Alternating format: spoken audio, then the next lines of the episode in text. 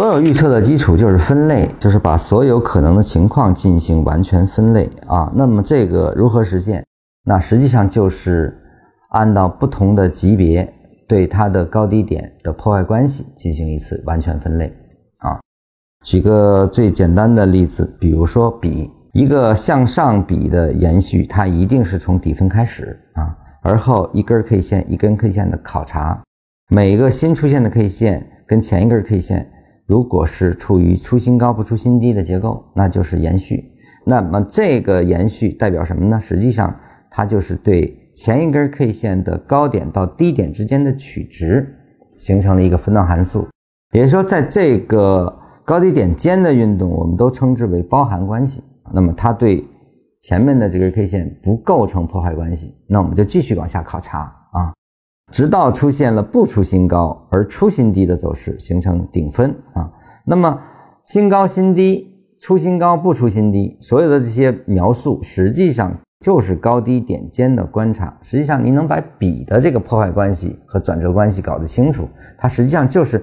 你不需要说对一笔来进行考察，而是在这个笔的生成过程中的每一根 K 线，你考察的是主件间的破坏关系和生成关系啊，其实就能够判断在主件下锁定了、处理好了，那么按照这个递归逻辑，就可以由 K 线生成笔。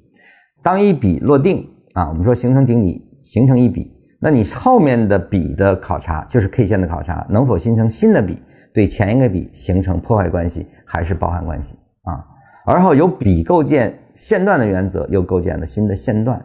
所以说，与其说我们考察一个线段如何结束的，实际上就是先要做到笔的结束你要搞得清，而后笔和前一个笔什么关系啊？实际上这里面在特征序列的描述里就是。一个向上线段的延续，我观察的是它相邻的三个向下运动之间的关系是否破坏的关系。实际上这就是线段。那么走势也同样如此。我们根据走势，就是线段确定下来了，那么线段是否产生破坏关系，以及它破坏了几个线段，包含了几个线段，这样的一个。关系的理解，它实际上又形成了线段的一个分段函数，一段一段的关注线段前后的关系，而后通过线段生成走势的原则，把它处理成一个独立的走势啊，实际上全是这样完成的。一个一分钟走势完成，看它对前一个走势是否产生破坏关系，以及跟前后相连的。这个走势它到底处于什么位置啊？它定义为中枢延伸，还是中枢构建，还是中枢的移动啊？实际上就这样展开了。因此，所有的分类是跟你观察的主件相关，观察主件之间按照规则下是否产生破坏还是延续的关系来展开的。完全分类就是根据规则而展开。当你可以按规则。处理出不同的破坏关系和延续关系，那么完全分类就算做好了。就是后面出现了什么，意味着什么，因为超出了那个域，它就不再是啊。你比如说高低点间的一个 K 线，它只有几种分类啊，不出新高也不出新低，就是包含；那么出新高不出新低，那就上升序列；出新低不出新高，那就变成了向下的一个。